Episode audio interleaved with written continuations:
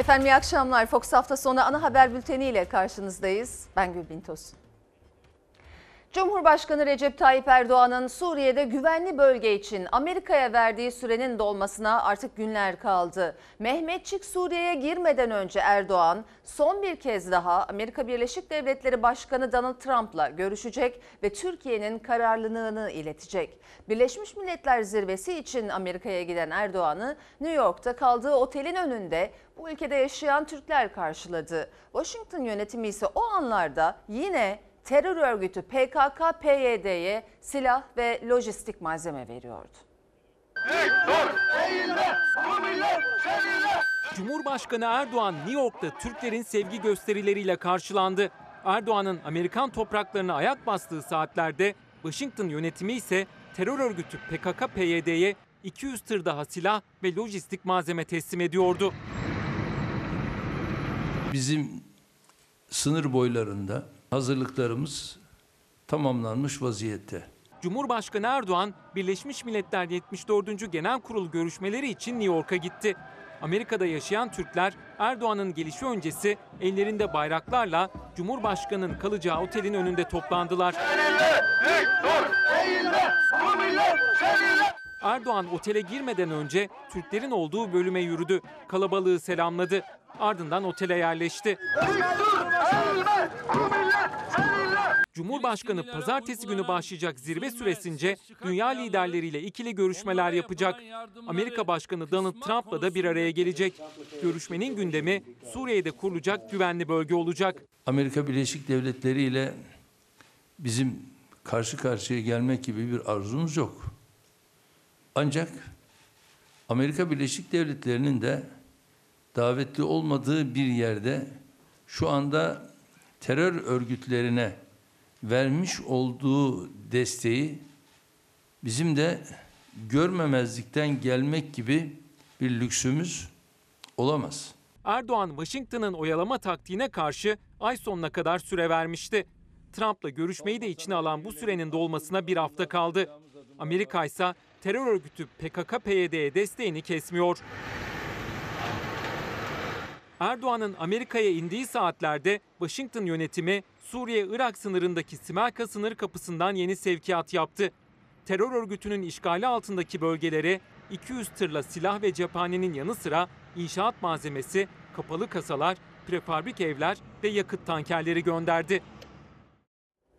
Terörle mücadeleyi kararlı şekilde sürdüren Türk Silahlı Kuvvetleri sınır içinde ve ötesinde hız kesmeden operasyonlarına devam ediyor. Son aylarda özellikle hava destekli operasyonların da etkisiyle çok sayıda terörist etkisiz hale getirildi. Türk Silahlı Kuvvetleri'nin terörle etkin mücadelesi hem içeride hem de sınır ötesinde hız kesmeden devam ediyor. Son 24 saatte hava destekli operasyonlarda 14 terörist daha etkisiz hale getirildi. Siirt'in Pervari kırsalında iç güvenlik operasyonları kapsamında 7 PKK'lı terörist jandarma tarafından etkisiz hale getirildi. Terör örgütüne ait çok sayıdaki silah ve mühimmat imha edildi.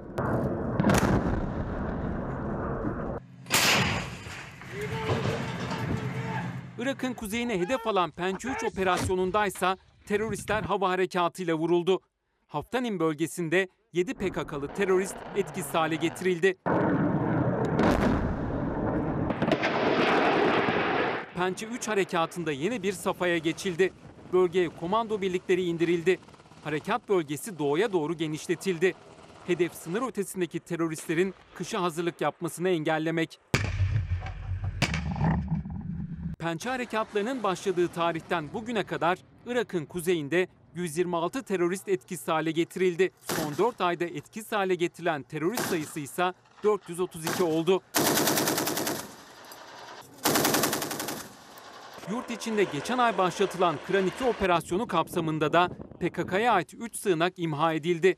Çok sayıda silah ve mühimmat ele geçirildi. Diyarbakır'da evlatları terör örgütü PKK tarafından dağa kaçırılan annelerin oturma eylemi devam ediyor. Eylemin 20. gününde tansiyon yükseldi. HDP'den bir açıklama bekleyen aileler il binasına girmek isteyince gerginlik yaşandı. Anneler polisin devreye girmesiyle yatıştırılabildi. Bizim ölümüz sağ olunmak İslam'dan sonra kimse müdahale edemez. Bugün 20 gündür bir tane sıkı bir avcı alıp tepsiye söyleyebiliriz. Evlatları terör örgütü PKK tarafından kaçırılan annelerin oturma eyleminde 20. günde geride kaldı. Ailelerle HDP'liler arasında gerginlik yaşandı. Ya yeter ha, bu anneler babalar ne zamana kadar ağlayacaklar ya? Daha yeter ya. Onlardan ne yeter, Kandil'in yuvası burasıdır. Allah burasıdır, billah burasıdır ya. Diyarbakır'da HDP il binası önünde evlatlarından gelecek umutlu haberi bekleyen annelerin sabrı taştı. Artık dayanacak gücümüz kalmadı diyen aileler HDP binasına girmek istedi. Onlar tutup ya bize konuşacaklar, ya o çocuklar gelecek, ya bu güzel yaşlar. Hayır, hayır, hayır. Abla, amca, abla. Ablam sakin ol, sakin ol.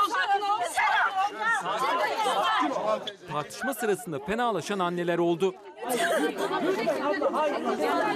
Gücümüz kalmadı.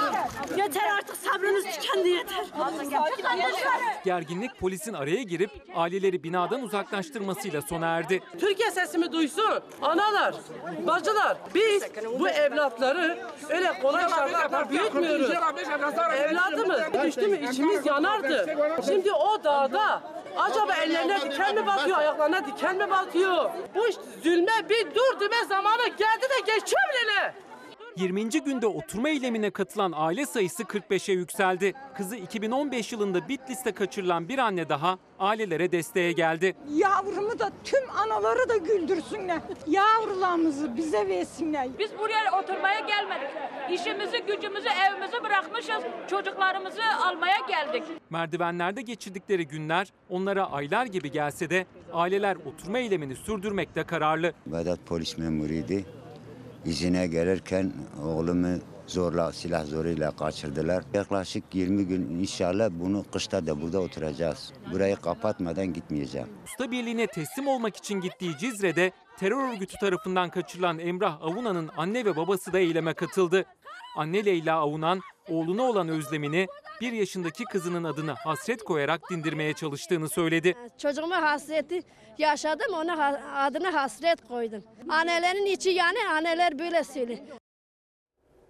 Cumhurbaşkanlığı Yüksek İstişare Kurulu üyesi Bülent Arınç ses getirecek açıklamalarına bir yenisini daha ekledi. Bu kez AK Parti ile yolları ayıran ve yeni parti kurma hazırlığında olan Ahmet Davutoğlu ve Ali Babacan vardı gündeminde. Eski yol arkadaşlarına hem sahip çıktı hem de uyarıda bulundu. Birileri mutlaka gitmeyi kafaya koymuşsa neticesine de katlanırlar dedi. Ardından da bazı boşboğazların yaptığı gibi onları kötü anmam diye konuştu.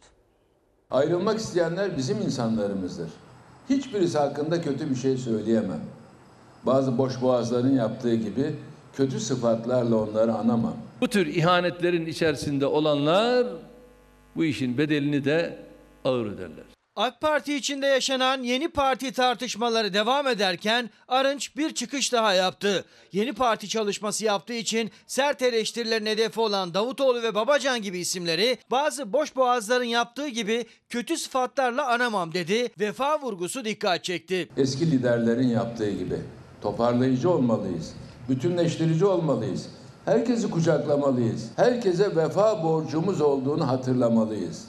Siyasi hırsları, siyasi ihtiraslar uğruna AK Parti'ye zarar vermek isteyenlerin sonu hep hüsran olmuştur. Arınç memleketi Manisa'da konuştu. O da AK Parti'de topyekün bir yenilenme ihtiyacı olduğunun altını çizdi. 17 yıldan beri tek başına iktidarda olan bir parti kendi içerisinde bir yenilenme ihtiyacı duyuyor. Son sonuçlara bakarak artık yeniden güçlü bir teşkilat olmalıyız siyaseti yeniden yorumlamalıyız. AK Parti'de eski Başbakan Davutoğlu, Babacan gibi isimler fitne eleştirilerinin hedefindeydi. İhracı istenen Davutoğlu ve arkadaşları istifa etti. Geride eski Cumhurbaşkanı Gül'le de birlikte anılan Babacan'ın başını çektiği parti çalışması var. Zaman zaman şehirlerimizi şu anda dolaşan fitne tüccarları var. Ama şimdi bir fitne koptu içimizden ve ayrılmak istiyorlar. Biz bize yakışanı yapmalıyız. Kardeşliğimizi sağlam tutarsak fitne tohumları asla boy veremez. Siz bunları yaparsanız da birileri mutlaka gitmeyi kafaya koymuşsa sorumluluk onlarda olur. Neticesine de katlanırlar. O zaman göreceksiniz, arkalarına takılan 3-5 kişiden fazlası olmaz. Arınç eski yol arkadaşlarına hem sahip çıktı hem de uyardı. Mesajları AK Parti'de esen ayrılık rüzgarlarını dindirebilecek mi? Önümüzdeki günler gösterecek. Son iki seçimde işbirliği yapan CHP ile İYİ Parti ittifakında çatlak mı var? Millet İttifakı önümüzdeki süreçte devam edecek mi? Akşener iki partinin işbirliği sürüyor dedi ama Cumhurbaşkanlığı hükümet sisteminde değişiklik olup olmayacağının belirleyici olacağını vurgu yaptı. İYİ Parti cephesinden yeni açıklama sözcü Yavuz Ağaralioğlu'ndan geldi. CHP'nin her yaptığını savunmuyoruz dedi. CHP'ye HDP eleştirisinde bulundu. Herhangi bir görüşmeyi meşru görmediğimiz için bir ittifak bileşenlerinin içerisine almadık HDP'yi. Biz kabul etmedik bunu. CHP'nin kendi takdiridir, görüşebilir. Millet İttifakı'nın geleceği, ittifakta çatlak mı var soruları gündemdeyken İYİ Parti'den CHP'ye HDP eleştirisi yükseldi. İYİ Parti sözcüsü Ağaralioğlu, biz bu bileşenin içinde olmayız dedi. CHP sehpirleşme tehlikesiyle karşı karşıya. Demokrasiyi kuvvetlendireceksek CHP'nin şöyle demesini isteriz. Terörle aranıza mesafe koyacaksınız. İşbirliğinde bir bozulma yok. Esas mesele şu. Cumhurbaşkanlığı hükümet sisteminden Sayın Erdoğan vazgeçer de parlamenter sisteme yönelik bir adım atılırsa o zaman bambaşka bir Türkiye ile karşılaşacağız. O günün şartları neyi getirecek bilmiyoruz. Akşener Anahtar Partisi çıkışından sonra Millet İttifakı ortaklığı için önümüzdeki sürece işaret etmiş. Başka ittifaklar için parlamenter sistemin kapısı aralanırsa o günün şartlarına bakarız demişti. İttifakın geleceğine yönelik Ağaralioğlu'ndan da HDP kırmızı çizgimiz mesajı yükseldi. Cumhuriyet Halk Partisi ile güç beraberliği yaptık. Bizim ittifak hukukumuz ne yaparsanız yapın ses çıkarmayız. Ne yaparsanız yapın hiç itiraz etmeyiz falan, öyle değil bizimki. Neler oluyor? İYİ Partili Durmuş Yılmaz da Yavuz Ağaralioğlu'nun CHP'yi hedefe koyduğu açıklamalarını paylaşarak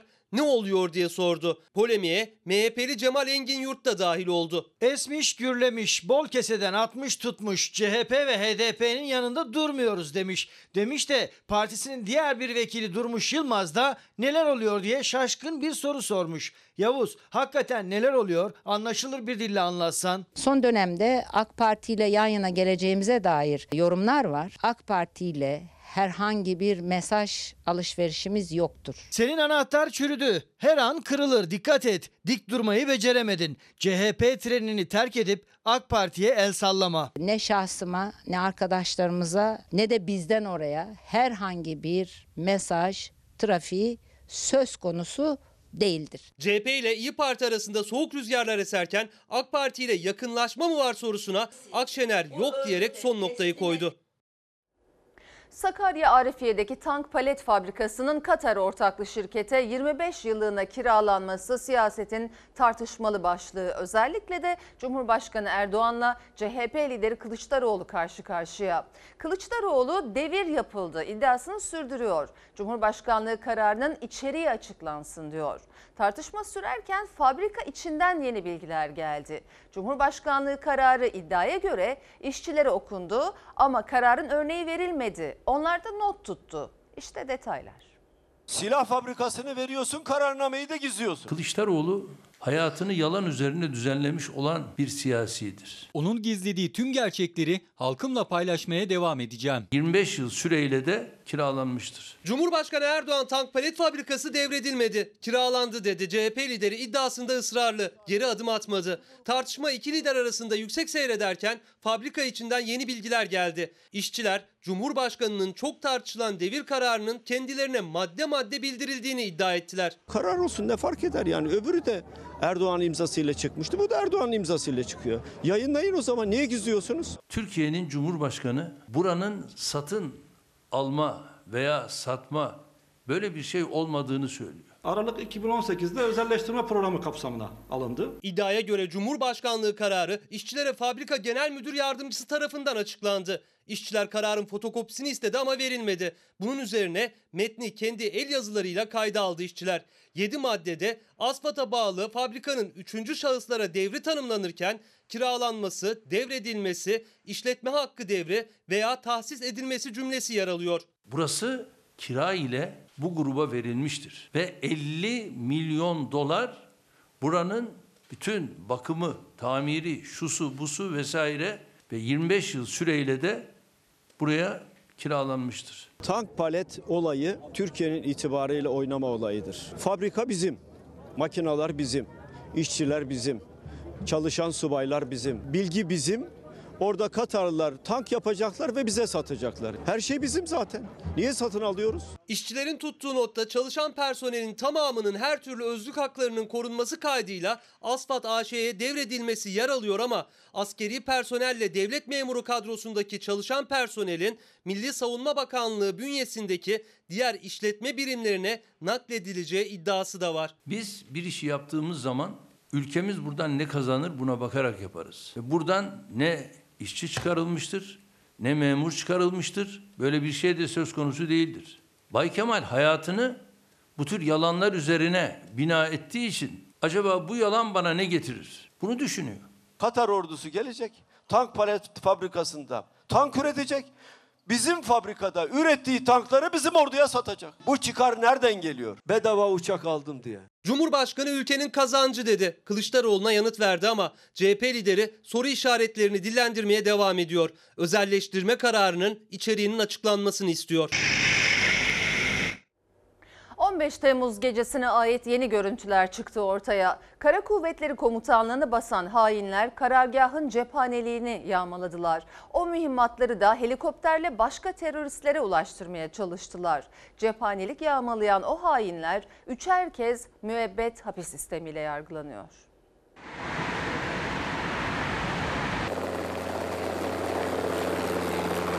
Darbeciler cephaneliği yağmaladılar. Kamyonlarla taşıyıp helikoptere yüklediler.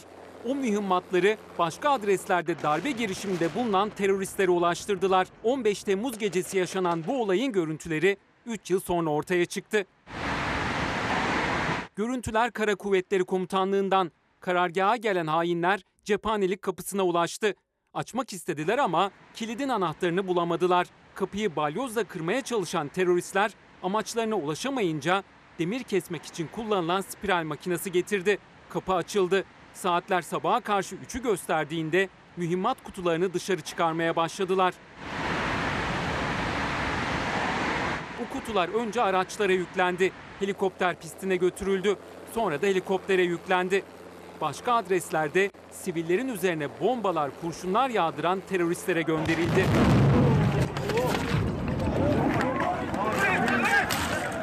Darbe girişiminin bastırılmasının ardından Kara Kuvvetleri Komutanlığı'nı basan, cephaneliği yağmalayan o hainler de gözaltına alındı. Türkiye Cumhuriyeti'ni, Türkiye Büyük Millet Meclisi'ni ve anayasal düzeni ortadan kaldırmaya teşebbüs suçlarından 3'er kez müebbet hapis sistemiyle yargılanıyorlar.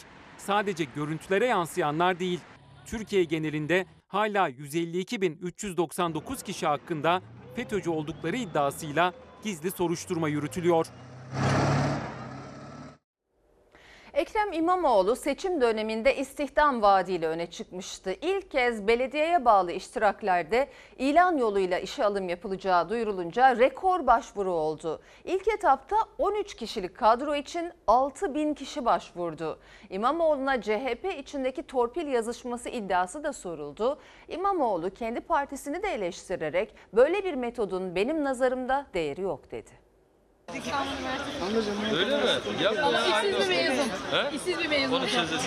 13 kişi için 6.000'e yakın başvuru çok büyük bir başvuru. Bu tabii İstanbul'da değil, bütün Türkiye'deki işsizliğin son geldiği noktayı bize tarifliyor. Bu tabloyu resmi rakamlar da destekliyor. 4.253.000 işsiz, yaklaşık dörtte biri ise üniversite mezunu. İstanbul Büyükşehir Belediye Başkanı Ekrem İmamoğlu, kameraman, grafik tasarımcısı, yönetmen, editör ve sosyal medya yöneticisi aradıklarını yine sosyal medya üzerinden duyurunca rekor başvuru yapıldı. Ben anlıyorum, insanlar bugüne kadar böyle bir şey görmedi. İştirak alımında ilan gördünüz mü? Görmediniz. İlk defa görüyorsunuz ve bundan sonra göreceksiniz. İnsanların şaşkınlıklarını anlıyorum. İstanbul Büyükşehir Belediyesi'nin özel iştiraklerinde de bundan sonra ilan yoluyla işe alım süreci başlamış oldu. İlk adım Medyaşe. 13 kişi işe alınacak. 13 kişiye karşılıksa 5.950 kişi başvuruda bulundu. 4 günde yapılan başvuru sayısı bu ve yine çoğu üniversite mezunu. Zaten son bir yılda 150.000 üniversite mezunu işsiz olarak kayıtlara geçti. Bu da saatte 17 üniversite mezununun işsizler ordusuna katılması demek. Bunun karşılığını alabiliyorum hissine ihtiyacı var. Gençlerin gerçekten işe uygun insanları tercih etmeye çalışacak arkadaşlarım, tümüyle hassas davranacağız. Bundan şüphesi olmasın. Gençlere işe alım sürecinde liyakat ve başarı sözü verdi Ekrem İmamoğlu, ancak kendi partisi CHP içindeki bu yazışma eleştirilere neden oldu. İddiaya göre referansı partilerden olan kişilerin CV'lerini il başkanlığı istedi. Diğer CV'leri ise belediyeye göndermelerini. Bir eleştiri de İmamoğlu'ndan kendi partisine geldi. Bu yazışma doğru mudur? Bir torpil iddiası var çünkü. Tabii ki referans yazabilir ama bizim için bir ayrıcalığı yoktur, bunu beyan ettik. Böyle bir metodun benim nazarımda bir itibarı yok, doğru da değil. Orada yanlış yapan arkadaşımızla ilgili umuyorum il başkanlığımız değerlendirme yapacaktır. Belediye önündeki eylemse sürüyor. İşten çıkarılanların ardından iş ilanı yayınlaması ile eleştiriliyor bu kez İmamoğlu. Son 6 ayda alınanlarla ilgili kısmını anlattık. İkincisi, üst yönetimde görev yapan ama çalışmak istemediğimiz insanlarla yolumuzu ayırdık. Bazıları kendi ayrıldı zaten. Üçüncüsü de gerçekten disipline uygun davranmayan arkadaşlarımızın bu yönde tespitleri var. Şüphe doğurmadan işe alımla ilgili adaleti ortaya koyduğunuz zaman inanın yöneticiler olan inancı büyüyecek. Biz bunun peşindeyiz. Memurların maaşı enflasyon karşısında giderek eriyor. Kamu Emekçileri Sendikaları Konfederasyonu'nun araştırmasına göre son 15 yılda memur maaşları eridi. KESK hesabını çeyrek altın üzerinden yaptı. Size ne kadar zam müjdesi verdiler? 4+4 yaptılar. Ümit var yaşıyoruz yani, memurlar umudu cebinde taşıyor. 2020 yılı için maaşlarına gelecek %4+4'lük zam memurları mutlu etmedi. Şekere, çaya, elektrik ve doğalgaza peş peşe gelen zamlar karşısında maaşları giderek eridi. KESK'te yaptığı araştırmayla memur maaşlarının son 15 yılda nasıl eridiğini ortaya koydu. Elektriğe, doğalgaza vesaire her şeye durmadan zam geliyor. Ama bunun karşısında maaşlara senede bir kere veya iki kere zam geliyor. Bir de şöyle anlatalım. Bundan 15 yıl önce 722 lira ortalama maaş alan bir memur işte o maaşla 23 çeyrek altın alabiliyordu. Yani bu kadar. 15 sene sonra 2019 yılına geldiğimizde 4306 lira ortalama maaş alan bir memur sadece 9 çeyrek altın alabiliyor. Yani aradaki fark 14 çeyrek altın. Arada uçurumlar var. Bunları kapatmak gerekiyor. Ne kadar maaşınız? 3300. 2 tane çocuğum var.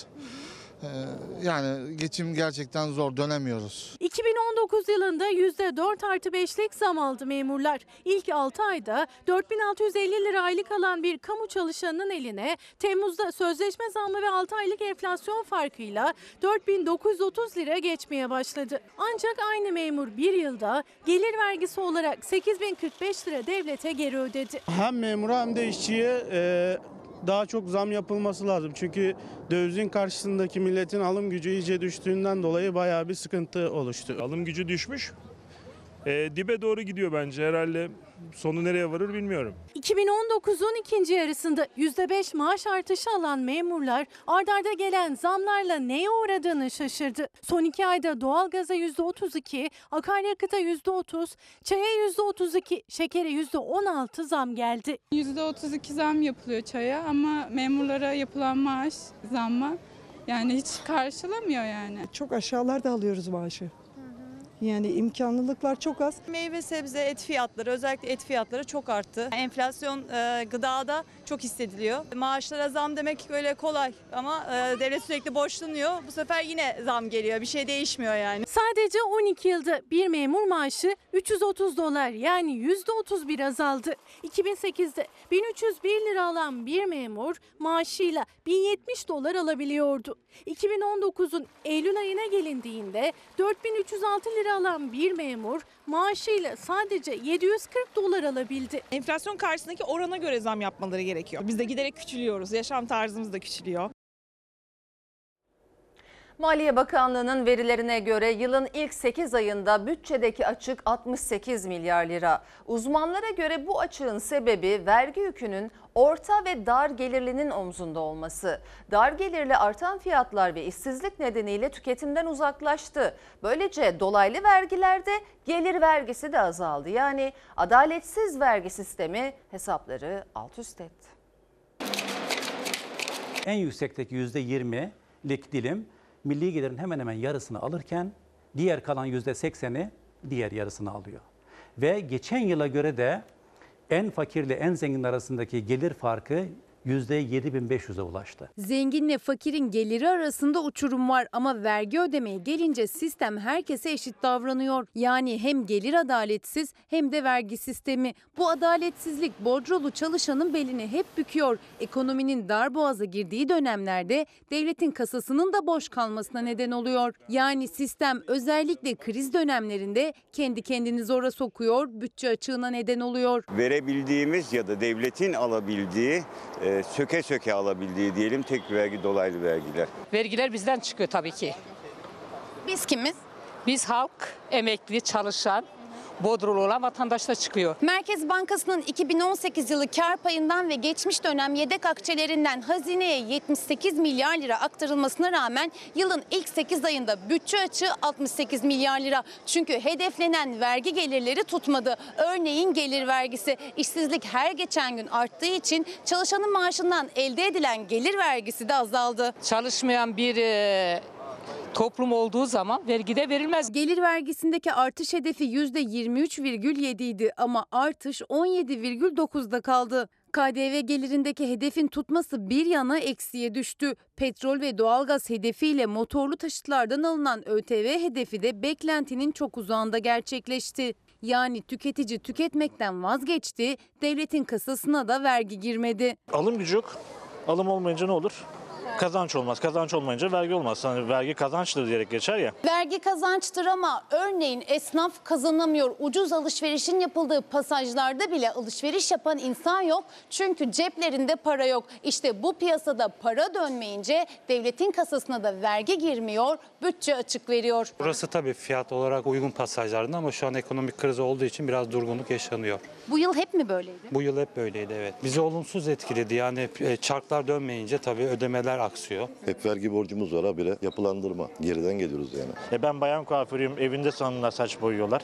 Ucuz kaçak boyalarla yapıyorlar. Ücretleri yükselttiğimizde her şey hallolacak. Biz ücretleri bastırıyoruz. Uzmanlara göre çalışanın geliri arttırılırsa alışveriş başlar, piyasa canlanır. Piyasa canlanırsa esnaf da kazanır, üretici de devlet de. İşte bu yüzden hem bütçedeki açığın kapanması hem de toplumda refahın artması için gelir adaletsizliğinin de vergi adaletsizliğinin de ortadan kaldırılması şart. Türkiye onu kansere karşı verdiği mücadeleyle tanıdı. Yaşama olan bağlılığı, verdiği umut dolu mesajlarla herkesin gönlünde taht kurdu. Bugün cami avlusunda toplanan kalabalık 21 yaşındaki Neslihan'ı dualarla sonsuzluğa uğurladı. Sadece Rize değil, tüm Türkiye Neslican Tay için ağladı.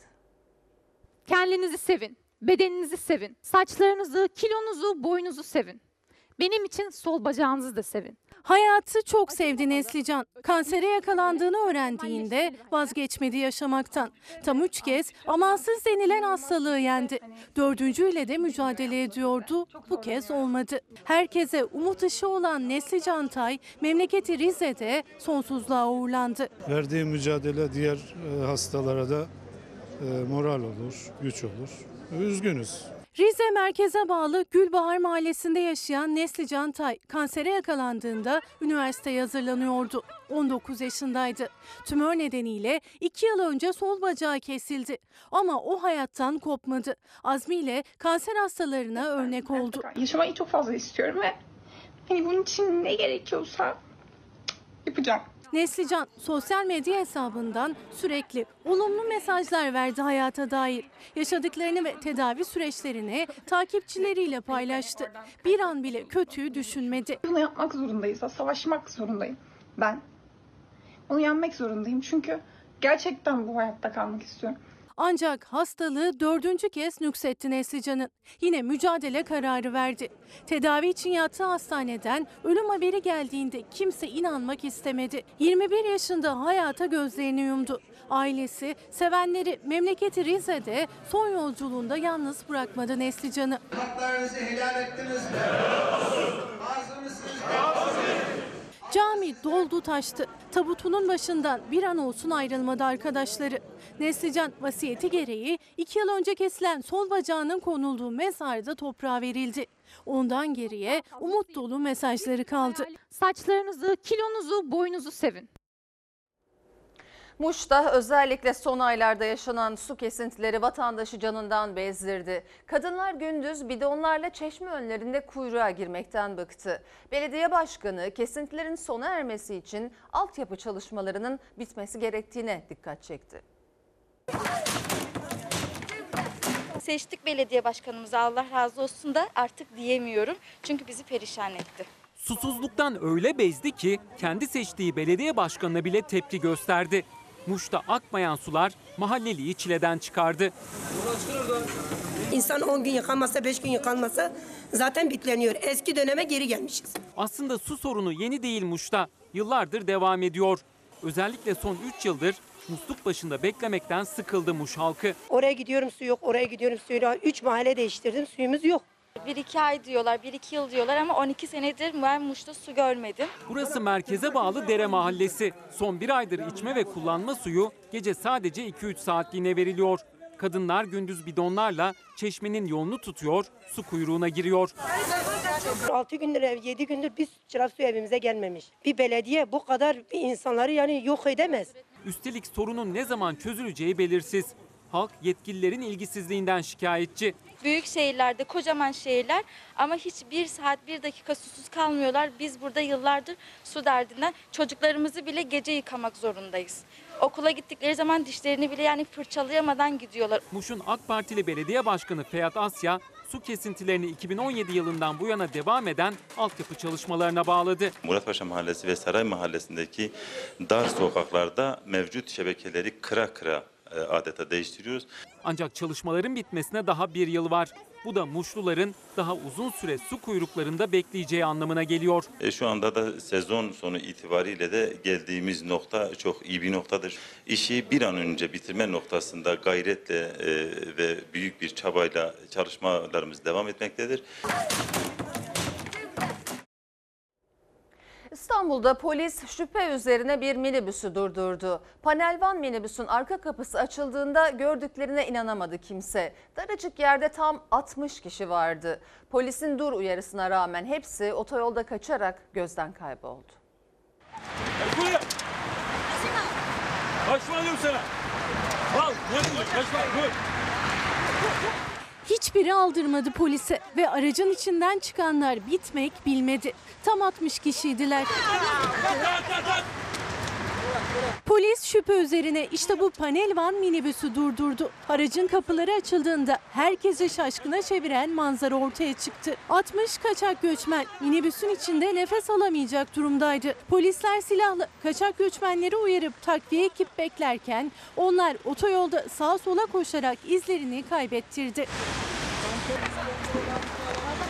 İstanbul polisi kaçak göçmenleri kayıtlı oldukları illere göndermek için uzun süredir çalışıyor. Operasyon üzerine operasyon yapıyor. Bu kez Bayrampaşa'dan Edirne istikametine giden bu minibüs trafik polislerinin dikkatini çekti. Sürücüyü ikaz eden polisler aracı durdurdu. Minibüsün arka kapısı açıldığında aşağı inmeye başladı kaçak göçmenler. Tam 60 kişi o aracın içindeydi.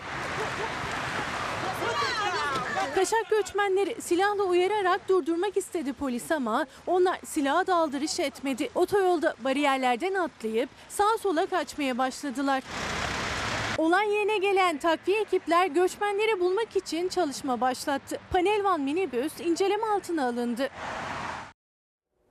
İstanbul'da iki kişi yaşlı taksiciyi döve döve öldürmüş, o anlarsa kameraya yansımıştı. Üçüncü duruşmada tutuklu sanıklar için tahliye kararı verildi. Hayatını kaybeden babasının ardından taksicilik yapmak zorunda kalan, aynı zamanda hakim adayı da olan oğluysa karara isyan etti.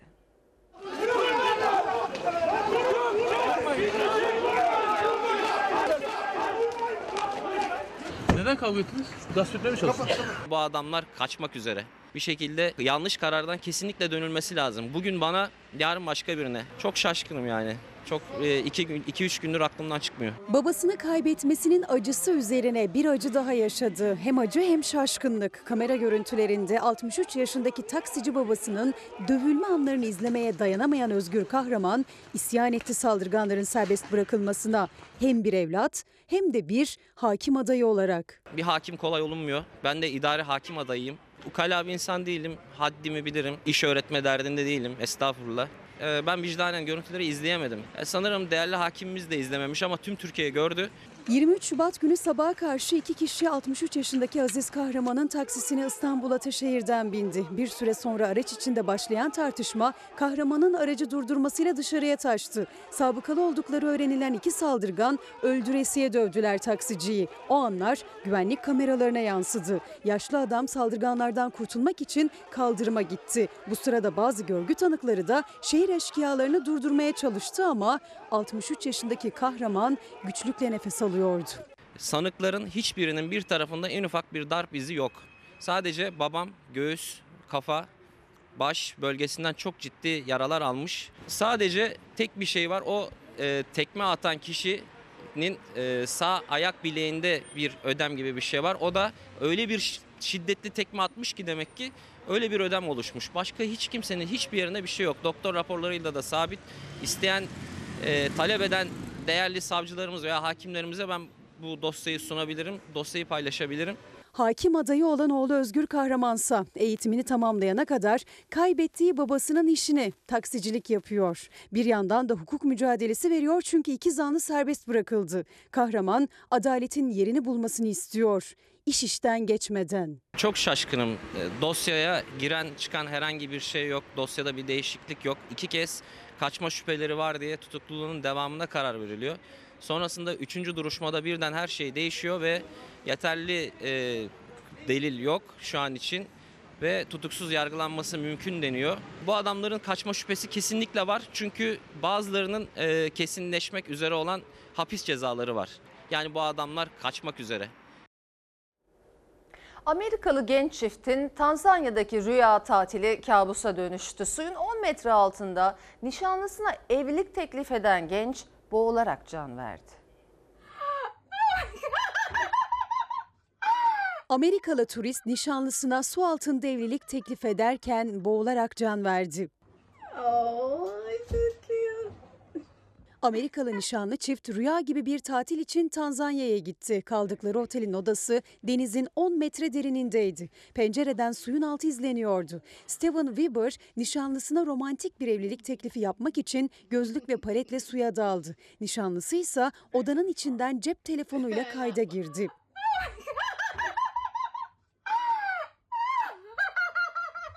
Weber poşetteki kağıt notu odanın penceresine yapıştırdı. Notta seninle ilgili sevdiğim her şeyi anlatabilecek kadar nefesimi tutamam, eşim olur musun yazıyordu.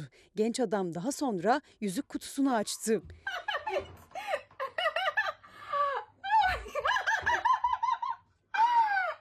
Nişanlısı sevinç içindeyken Weber yukarı hareket etti. Ancak tutabildiği nefesi suyun üzerine çıkmasına yetmedi. Amerikalı turist boğuldu. Şok yaşayan Weber'ın nişanlısı evlilik teklifine sosyal medyadan yanıt verdi.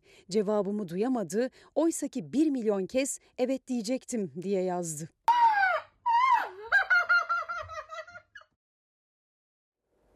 Lösemi hastası 9 yaşındaki Yasemin'in doktorları okula gitmesine izin vermiyor. Ailesi de evde eğitim hakkından yararlanması için Milli Eğitim Müdürlüğü'ne başvurdu. Ama yaklaşık 2 ay önce yapılan o başvuruya henüz net bir cevap alamadılar. Yaşıtları okul sıralarındayken evde durmak zorunda olan Yasemin, öğretmeninin masasını, bilgisayarını, tahtasını bile hazırladı. Gelmesini bekliyor. Size odamı göstereyim. Burada öğretmenin bilgisayarı, her şey hazır. Burada da benim eşyalarım, defterlerim, kitaplarım, her şeyim hazır. Kalemlerim falan, her şeyim hazır. Yani öğretmenimi bekliyorum. Her şeyi hazır. Tek eksiği var Yasemin'in. O da öğretmeni. Lösemi hastası küçük kız enfeksiyon riski nedeniyle okula gidemiyor. Evde eğitim hakkından faydalanmak için başvurdu. Heyecanla okulların açılmasını bekledi. Okullar açılalı 2 hafta oldu ama Yasemin'in heyecanı bürokrasiye takıldı. Lösemi mücadelesine bir de eğitim mücadelesi eklendi. Bu yıl 5. sınıfa geçtim. Şu anda bütün arkadaşlarım okulda eğitim görüyor. Ama maalesef ben evdeyim. Çünkü lösemi hastasıyım. Okullar 2 hafta önce açıldı ve öğretmenim hala gelmedi. Ben öğretmenimi istiyorum. Diyarbakırlı Yasemin Bulak 9 yaşında. Türkiye onun lösemiyle mücadelesini sosyal medya videolarıyla tanıdı. Kendisi gibi hasta çocuklara umut olmak için tecrübelerini paylaşıyor o videolarla. Lösemiyi atlattım. Saçım da yavaş yavaş uzayacak. Hastalığı büyük oranda atlattı Yasemin ama en az 2 yıl daha okula gitmesine izin vermiyor doktorları. Çünkü kapacağı en ufak bir enfeksiyon onun için hastalıkla mücadelede en başa dönmek demek. Yasemin'in evde eğitim görebilmesi için bütün raporları var. Eşim 2 ay önce bu raporları bağlı olduğu okula ve ilçe Milli Eğitim Müdürlüğü'ne başvurarak sundu. Şu anda kurumların yavaş işleyişinden dolayı eğitimine başlayamıyor. Odamı, defterlerimi, kalemlerimi, kitaplarımı, her şeyimi hazırladım. Öğretmenimi bekliyorum. Milli Eğitim Müdürlüğü'nden de net bir cevap alamıyor. Paylaştığı videolarda tedavide mutluluğun ne kadar önemli olduğunu anlatan Yasemin, büyüklerin de bunun farkına varmasını, bir an önce öğretmenine kavuşmayı bekliyor. Bu hastalığı aşabilmek için en önemli temel sebebi mutluluk olduğunu belirtmek istiyorum. İstanbul Küçükçiftlik Park'ta kahve festivalinde buluştu kahve tutkunları. En pahalı kahveler birbirinden ilginç kahve sunumlarıyla tadıldı. Güne güzel başlangıç, enerjik başlangıç, kokusu, her şeyiyle zinde olmak. Vazgeçebilir misiniz? Hayır. Kokusuyla, aromasıyla sevenlerinin vazgeçilmez tutkusu kahve. İster sütlü, ister aromalı, ister sade. Afiyet olsun. Teşekkür ederim. Çeşit çeşit kahvenin arasında Türk kahvesi vazgeçilmiyor. Evet. Türk kahvesi çok ayrı bizim için. İstanbul Küçükçiftlik Park'taki kahve festivalinde buluştu kahve tutkunları. Kahvenin 1001 çeşidi alanında uzman baristaların ellerinden servis edildi. Öncelikle pamuk şekeri yiyorsunuz, sonrasında da ice americano'nuzun tadını çıkartıyorsunuz. Harika. Dondurma erimiş de sanki böyle öyle bir tadı aldım. Çok güzeldi ama. Kahve, yoğun bir kahve tadı var. Nefis, harika bir fikir. Kahvenin iyisini nasıl anlarız? Öncelikle iyi çekirdekleri seçmeniz gerekiyor. Bu çekirdekleri güzel kavurduktan sonra minimum 5 gün dinlendirmen gerekiyor. Ve çektikten hemen sonra kullanman gerekiyor ki bayatlamasın. İyi bir kahvenin tek bir püf noktası yok. Her aşamasında kullanılan malzemenin oranı ve süre kahve çekirdeği kadar önemli. Kahve çekirdekleri belli bir sıcaklığa maruz kaldıktan sonra karamelizasyon evresi başlamış oluyor. Kahve çekirdekleri 97 derecenin üstünden sonra artık yanmaya başlıyor. Şimdi bu 25 gram kahvenin üzerine 450 milim yani 1'e 15 oranında su ekleyeceğim. Bir başka püf noktaysa filtre aşamasındaki öndemleme işlemi. 30 saniyelik öndemlemenin ardından kahve miktarının 3 katı kadar su ekleniyor. Önce filtre kağıdımı ıslatıyorum. Kahvemi döküyorum. İçinde bulunan gazların dışarı çıkmasını sağlamam gerekiyor. Güzel kahve kokusu da zaten gelmeye başladı. 2 kişilik bir demlemeyi maksimum 3,5 dakikanın altında bitirmek istiyorum. Elinize sağlık. Bugün kahveye doyduk. İşte dünyanın en pahalı kahvelerinden biri Jamaika'da Mavi Dağlar bölgesinde elde ediliyor ve 250 gramı yaklaşık 500-600 lira ediyor. Daha yumuşak, daha tatlı bir aroması. Kokusunda yine Hindistan cevizi ve dut aromaları mevcut, hissedebilirsiniz. Evet, klasik kahve kokusundan daha farklı. Hem hasadı düşük hem de ulaşılabilirliği zor olduğu için fiyatı genelde özel tekliflerle satışa sunulan bir kahve. Bu kahvenin ne kadarını kullandık ve ne kadara mal oluyor? 18 gram kullandık. 18 gramı da yaklaşık 50-60 lira arasında değişiyor. Bu kuyruğun sebebi ne? Bu kuyruğun sebebi fotoğraflı kahve vermemiz. Benim şu anda burada fotoğrafımı çekeceksiniz ve benim fotoğrafım aynı zamanda bir kahvenin üzerinde olacak. Evet, aynen öyle. Yapalım mı? Tabii ki. Ben buna kıyıp da içemem. Siz bilirsiniz. Teknoloji kahveyle birleşince işte böyle üzerinde fotoğrafınızın olduğu kahveler de ortaya çıkıyor. Vallahi güzel görünüyor da içip bozacağız ama yapacak bir şey yok. Değil mi? Kıyamıyor insan. Biraz garip ya kendini böyle kahvenin üstünde görmeyi. Şimdi ara zaman.